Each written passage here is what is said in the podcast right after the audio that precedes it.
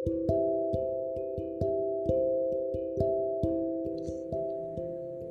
Sobat Biru, salam kenal buat kalian yang lagi dengerin ini.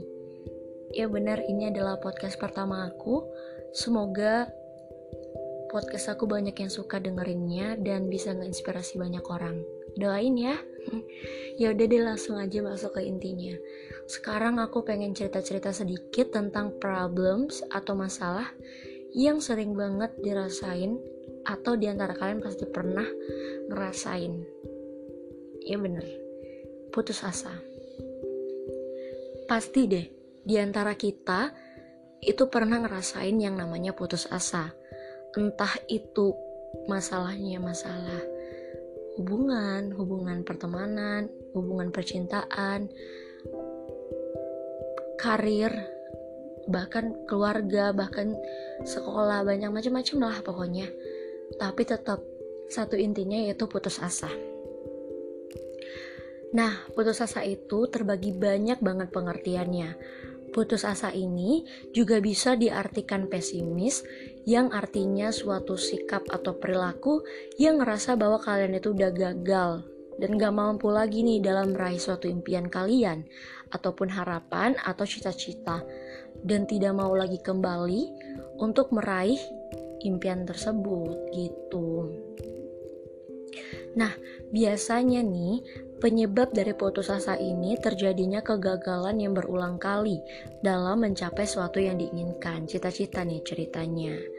Tapi sebenarnya penyebab putus asa seseorang bukan hanya berasal dari persoalan yang dihadapi semata, akan tetapi cara penyikapi persoalan yang dihadapi tersebut. Jadi tergantung dari individunya aja nih gitu. Jadi mungkin ya kalian misalnya ada masalah dalam sekolah kalian atau karir deh misalnya bukan masalah di pen, bukan masalahnya tuh bukan di karir kalian itu tapi cara penyikapi kalian itu. Oke okay, kan boleh ya putus asa siapa sih yang larang gitu kan? Kita mikir emang manusiawi banget manusiawi banget. Karena putus asa itu memang sifat manusia pasti deh di antara kalian tuh ada sifat seperti itu walaupun kalian orangnya optimis banget pasti pernah yang ngerasain namanya putus asa tapi cara kita jangan terlalu lama-lama di lingkup tersebut ya. Eh, kayak gimana ya? Misalnya kamu ada di zona putus asa nih. Kamu beneran down kamu udah nggak mau lagi buat bangkit buat ngeraih lagi gitu. Udah nggak mau lagi ngegapai cita-cita apa yang kamu inginkan. Ya kamu tetap di situ aja. Gak mau keluar dari zona zona nyaman kamu. Ya untuk apa gitu kan? Karena kayak udah ya udah nyerah aja dengan keadaan pasrah dengan keadaan ya udahlah gimana alurnya aja gitu. Pasti banyak banget yang mikirnya kayak gitu. Padahal nih ya kalau misalnya kita coba untuk optimis dan berusaha bangkit lagi siapa tahu kita bisa mendapatkan hal yang lebih dari apa yang kita inginkan. Ya misalnya kamu pengen banget nih uh, jadi general manager tapi nggak dapet. Nggak dapet ya entah masalah tender atau gimana nya nggak dapet terus kamu nyerah kamu udah udahlah berhenti kerja aja udah nggak ada kayak gini mana tahu dengan kamu berusaha lagi kamu berusaha, kamu cari lagi kayak inovasi untuk karir kamu, kamu kasih gini saran sama bosnya atau gimana-gimana. Eh, ternyata kamu diangkat jadi direktur utama. Gimana dong? kita kan nggak tahu rezeki itu ya nggak berpintu lah namanya nggak tahu kita dapatnya kayak mana nasib kita kayak mana kita nggak tahu. Yang penting kita sebagai manusia ini kita harus berusaha dan terus berdoa. Yang terbaik aja buat kita. Kalian jangan langsung iya aku putus asa dia udah ada sama oke deh putus asa itu cuma se seminggu lah paling lama seminggu deh paling lama. Jangan sampai sebulan jangan sampai dua bulan tiga bulan sampai setahun. Itu bukan namanya putus asa. Itu bener itu tuh bener udah kayak kalian tuh memanja-manjakan putus asa deh gitu ibaratnya. Aduh gimana sih bahasanya? Pokoknya gitu sih intinya. Nah, ternyata dampak negatif dari putus asa sangat banyak banget. Putus asa itu kan termasuk sifat yang gak baik tentunya. Nah, dampaknya dampaknya tuh banyak banget dan negatif pastinya. Baik itu buat kamu ataupun buat orang lain yang di sekitaran kamu. Contohnya orang tua kerabat teman tante, om, adik segala macam kakak, abang. Dampaknya ke mereka bukan ke kamu aja gitu. Kamu tahu dampak dari putus asa ini bisa menyebabkan stres, depresi, bahkan sampai dengan gangguan jiwa. Bayangin deh, karena kalian putus asa, kalian menjadi kena gangguan jiwa, terus kalian ya dampaknya ke orang tua gitu. Orang tua jadi banyak pikiran hanya karena kalian kayak coba deh di saat itu kalian bangkit mana tahu semua bakalnya nggak jadi kayak gitu gitu. Kasihan banget kan orang tua kamu harus nanggung semua hal yang kamu perbuat gitu. Coba deh buat kalian yang lagi di fase putus asa. Semangat ayo semangat. Aku dukung deh. Aku juga pernah ngerasain yang namanya putus asa. Sering banget. Aku orangnya putus asa habis putus asa habis walaupun ngomongnya udah sok bijak kayak gini tapi bener aku orangnya putus asa. Tapi memang aku nggak selama sebulan tiga, sampai seminggu aja nggak pernah. Tiga hari tiga tiga hari doang sih ya tiga hari kayaknya. Aku juga lupa karena gak mungkin kan kita putus asa kita hitung-hitung harinya. Seingat aku ti seingat aku sih tiga hari aja ya. Nggak pernah sampai semingguan gitu pernah aku sering banget putus asa. Aku tuh orangnya gimana ya kalau nggak dapet apa yang aku pengen tuh kayak ih sedih banget. Padahal sepele banget cuma kayak aku tuh berdramatisir gitu loh kayak sering nonton sinetron. Jadi kayak didramatisir gitu semua keadaan gitu. Tapi nggak boleh lama-lama intinya. Kamu harus keluar dari zona nyaman kamu. Oke kenapa dibilang zona nyaman? Karena kamu kan udah nyaman banget tuh di putus asa kamu nunggu kayak jawaban aja kayak ya udah deh ikutin alurnya aja gimana gue mau ke mana aja gitu kan. Kayak gak berusaha ya kalian sia-siain waktu banget gitu di saat coba deh kalian pikir panjang gitu. Kalau kalian habis-habisin waktu kalian untuk berputus asa toh keadaan nggak bakal berubah kalau kalian tetap kayak gitu. Coba deh berusaha pasti ada perubahan dikit. Walaupun nggak banyak pasti ada perubahan deh. Yakin aku yakin 100% pasti ada perubahan yang menuju lebih baik lagi. Karena kamu udah punya pengalaman. Karena pengalaman itu adalah hal yang sangat-sangat berharga. Kamu bisa menjadi lebih baik lagi dengan pengalaman loh. Kalian nggak tahu kan? Jadi pengalaman itu perlu banget. Suka duka dalam hidup itu perlu banget. Nggak suka aja kalau suka gitu aja. Ya suka dalam artian bahagia gitu aja. Ya hidup kalian datar-datar abis uy. Sumpah. Kayak ya hidupku cuma buat ya datar-datar aja senang senang gak pernah ngerasain susah. Ya juga nggak ya memang nggak ada sih manusia yang kayak gitu tapi kayak ya nggak mungkin aja gitu. Coba deh rasain dukanya dikit terus belajar dari pengalaman untuk menjadi seseorang yang lebih baik lagi. Mana tahu kalian bisa lebih dari apa yang kalian inginkan gitu Nah, dampak yang kedua dari putus asa ini susah untuk mencapai kemajuan. Orang yang putus asa maka dia akan menghadapi hidup yang sulit dikarenakan tidak mau bangkit lagi atas keterpurukannya tersebut gitu. Jadi seseorang yang udah dalam fase putus asa itu susah banget dong untuk bangkit lagi kan pasti ya udah kayak udahlah gue ngapain bangkit entah ya gue dapat enggak kayak gitu kan pasti mikirnya itu tergantung dari lingkungan sekitar kalian juga kayak orang tua kalian. Kalau orang tua kalian support so ngapain kalian mikir lagi? Ayo semangat demi orang tua kalian demi diri kalian sendiri gitu. Semangat ayo bangkit lagi. Jangan jangan terlalu jangan terlalu nyaman deh di zona putus asa. Nggak baik banget. Kalau kalian nyaman di zona yang baik ya nggak apa-apa. Ya terus aja gitu sampai kapan pun. Tapi kalau misalnya kalian di zona yang yang kayak ya ya bisa dibilang dampaknya amat negatif banget ya. Uh, jadi yang nggak baik itu dia banyak banget dampaknya gitu. Jadi memang didukung oleh lingkungan sekitar. Kalian harus bangkit kalian harus ingat kalian masih punya waktu waktu kalian masih panjang. Apalagi buat kalian yang anak sekolah terus masih umuran 22 23 kerja gitu. Itu masih panjang banget jalannya terus terus lalui lalui aja. Ikutin aja alurnya. Bawa dengan happy. Semua itu bakal ada cerita pada waktunya. Gitu. Nah uh, untuk apa nih kalian berdiam diri dalam keputusasaan? Ya kan? Kayak coba deh kalian pikirin gitu ha?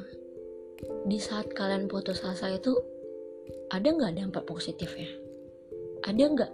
Hmm, kayak wah aku putus asa terus aku jadi general manager beneran gitu. Kayak oh bos kamu uh, apa kasihan sama kamu karena kamu putus asa karena kamu kayak down gitu stres uh, depresi kamu gitu. Jangan gitu ayo deh bangkit lagi buat kalian yang, lagi di zona putus asa ya bangkit lagi. Putus asa itu kiasan aja buat kalian yang lagi down untuk tiga hari ya bukan sampai sebulan dua bulan tiga bulan. Misalnya buat kalian yang gak lulus kayak kepolisian masuk angkatan-angkatan gitu gak lulus coba deh buat ulang lagi. Siapa tahu lulus. Nah jadi aku mau cerita dulu nih.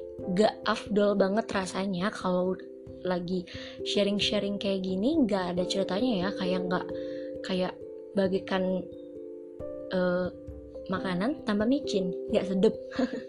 Gitu. Jadi ini ceritanya tentang saudara aku. Jadi ada saudara dari papa aku. Dia itu termasuk orang yang pintar banget ya. Dia itu masuk SMA terfavorit di kotaku dia kebetulan tinggalnya sama satu kota dengan aku dan papa dan dengan ayah dan bunda aku jadi dia itu satu uh, kota lah ya bisa dibilang dekat juga dengan keluarga kami. Dia itu termasuk pintar pintar banget sangat sangat pintar. Karena apa? Karena di sekolah yang favorit itu dia bisa meraih juara satu dan juara umum. Menurut aku itu udah ngebuktiin banget kalau dia pintar karena susah banget loh untuk masuk ke sekolah itu gitu buat standaran anak-anak SMA itu udah hebat banget karena nilainya nggak ada yang 8 men. Cuma 9 sampai 100 eh 100 sampai 9 gitu. Ya 9 sampai 100 gimana sih lo ya 9 sampai 100 cuma ada itu aja gitu nggak nggak ada 8 kalau kita kan dapat 8 ya udah gue udah hebat banget dong 88 gitu kan. Ya enggak woi. Dia juara 2 dia nangis lah gue kalau juara dua gue mah mamer di instastory kan. Gue gue dapet juara dua kayak gitu gitu tapi dia kalau dia ini memang ya standarnya pintar gitu. Terus dia udah lulus SMA nih. Pas lulus SMA dia ranking pertama di sekolahnya nilai tertinggi. Coba deh kalian pikirin sepintar apa tuh? Sepintar apa coba jadi dia coba deh daftar ke STAN. Nah, sebelumnya kebetulan dia itu adalah siswa undangan ke ITB. Dia dijadikan siswa undangan dari perwakilan sekolahnya ke ITB. Jadi, ya kalau siswa undangan ke ITB ya lu, lu pikir aja gitu kayak kayak gimana ya? Um, ya udah aku nggak bisa berkata-kata lagi. Intinya dia pintar, dah itu aja. Jadi dia nolak karena alasannya dia nggak mau uh, pisah sama orang tuanya. Karena kebetulan abangnya abangnya dua kedua-duanya itu udah pindah keluar kota gitu karena ngikut istri kan. Nah sedangkan dia tinggal sendiri sama orang tuanya itu ber bertiga maksudnya papanya mamanya sama dia. Dia nggak mau nih ninggalin gitu kan. Yaudah deh diputuskannya ITB itu nggak di, di, diterimanya ditolaknya gitu. Terus dia mau coba stan. Dia ambil stan uh, dia coba tes. Kebetulan di tahun pertama dia ngambil stan itu dia nggak uh, dia bakal kalau misalnya lulus ya kalau misalnya lulus dia bakal ditempatin di kota itu juga. Jadi dia nggak perlu pisah sama orang tuanya makanya dia mau ngambil tes itu. Eh ternyata ternyata dia nggak lulus. Padahal sebelum tes itu dia sama temennya dia berdua sama temennya itu deket. Itu sama-sama belajar sama-sama kayak bahas-bahas soal gitu tentang stan berdua gitu. Eh ternyata pas kelulusan dia nggak lulus temennya lulus. Jadi ya dia kayak ada kesel gimana gitu ya kan. Ya kesel ya pastinya kan. Ya kayak bukan kesel. Kayak kenapa sih kadang jadi kayak gini? Dia down banget loh saat itu. Dia terus sampai nggak makan sampai nggak keluar kamar hanya di kamar aja gitu sampai kayak nangis setiap malam hanya karena nggak lulus stan. Karena dia bener-bener pengen banget ya masuk stan. Udah kayak ya kepengen banget lah intinya kayak udah coba deh kalian pengen sesuatu terus kalian gapai dikit lagi bisa gapai tapi nggak dapet. Kayaknya sakit banget ya rasanya itu down banget. Ya udah dia pasrah. Masalahnya dia juga udah ngeputusin ITB dia udah kehilangan kedua-duanya gitu loh harapan kampus terbaik gitu kan. Jadi ya udah deh dia pasrah dia tetap bangkit. Dia coba dia masuk dia dibangkit dalam kurung tetap ada dukungan orang tuanya alhamdulillahnya gitu. Nah uh, abis itu dia coba deh buat ngedaftar fakultas uh, maaf mendaftar di universitas di kota kami di kota tempat aku tinggal ini. Uh, fakultas negeri diambilnya fakultas negeri di kota aku. Dengan fakultas kalau nggak salah fakultas ekonomi gitu nggak ya aku juga nggak ngerti apa yang diambilnya. Jadi dia udah berjalan udah udah lulus kan udah masuk uh, terus berjalan sebulan dua bulan tiga bulan aku ngerti sih pasti dia itu ngam, uh, jalanin itu semua tuh kayak kepaksa karena kan yang dia pingin tuh bukan itu gitu kan. Dia pernah bilang dia juga pernah cerita sama aku bahkan dia sampai tiga bulan gak buka-buka Instagram hanya karena takut cemburu ngeliat temennya yang udah di stan yang temennya masuk ITB UI kayak UGM gitu-gitu sekolah-sekolah yang yang termasuk sekolah tinggi lah gitu kan.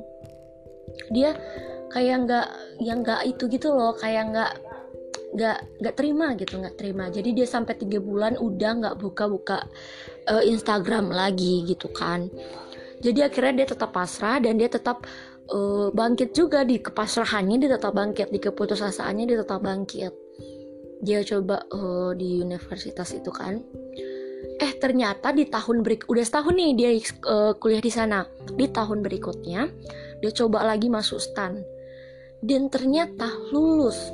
Hmm, gila nggak tuh? Lulus dengan D3 kemarin yang temannya itu D1 dia D3 udah D3 kalau tamat langsung yang kerja lah kan pasti stan itu tapi masalahnya stannya harus di Jakarta. Otomatis dia juga ninggalin orang tuanya kan. Ya tapi kata mamanya ya udah deh nggak apa-apa gitu kan. Ini tuh impian kamu.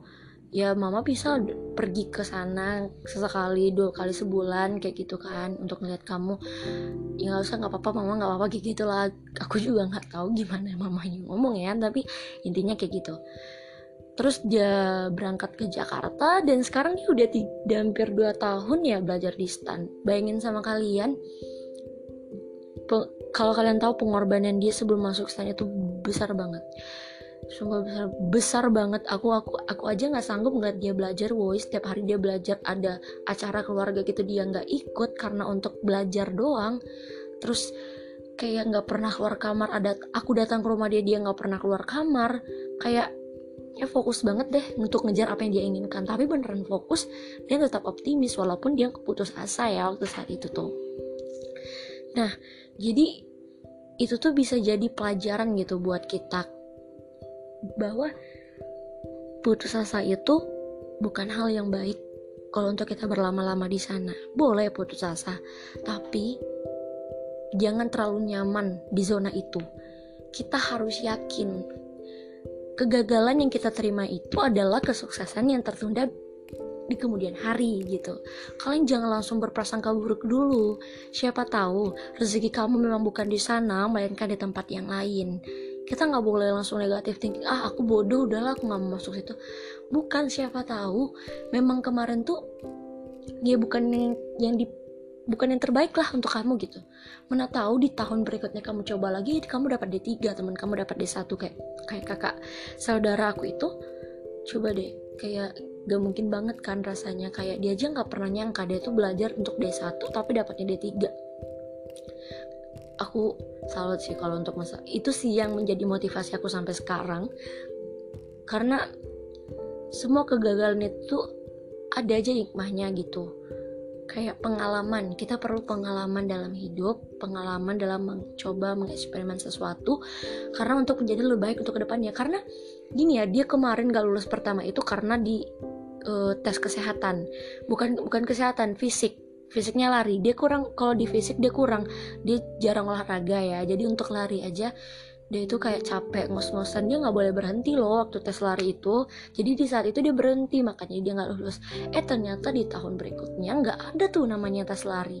Kan itu keberuntungan dan lebih besar lagi kan. Dia ditepati Jakarta kawannya ditepati di kota di kota gitu di kota dia. Kayak lebih bagus di pusat dong lebih bagus di Jakarta dong gitu. Nah, jadi itu aja deh sharing-sharing singkat dari aku. Semoga buat kalian lagi di fase putus asa, aku yakin banget kalian pasti bisa bangkit deh. Orang aja bisa, masa kalian gak bisa? Kalian harus semangat, kalian harus yakin dengan diri, diri kalian sendiri. Kalian yang tahu kapasitas kalian, kalian yang tahu diri kalian. Please jangan terlalu lama putus asa karena itu bisa buat depresi. Buat kalian yang lagi buat kalian yang lagi depresi, ingat orang tua dan tem dan kerabat terdekat kalian dan diri kalian sendiri terpentingnya. Kalian yakin, kalian yakin mau mengorbankan semuanya. Kalian yakin mau mengorbankan dan membuang waktu kalian hanya untuk mengikuti? Ya perasaannya tuh gitu. Padahal sebenarnya kalau kamu bisa berusaha kamu bisa menjadi lebih baik lagi. Ya ya udah deh. Semangat tetap semangat terus. Aku Lona bye bye aku banyak yang suka dengerinnya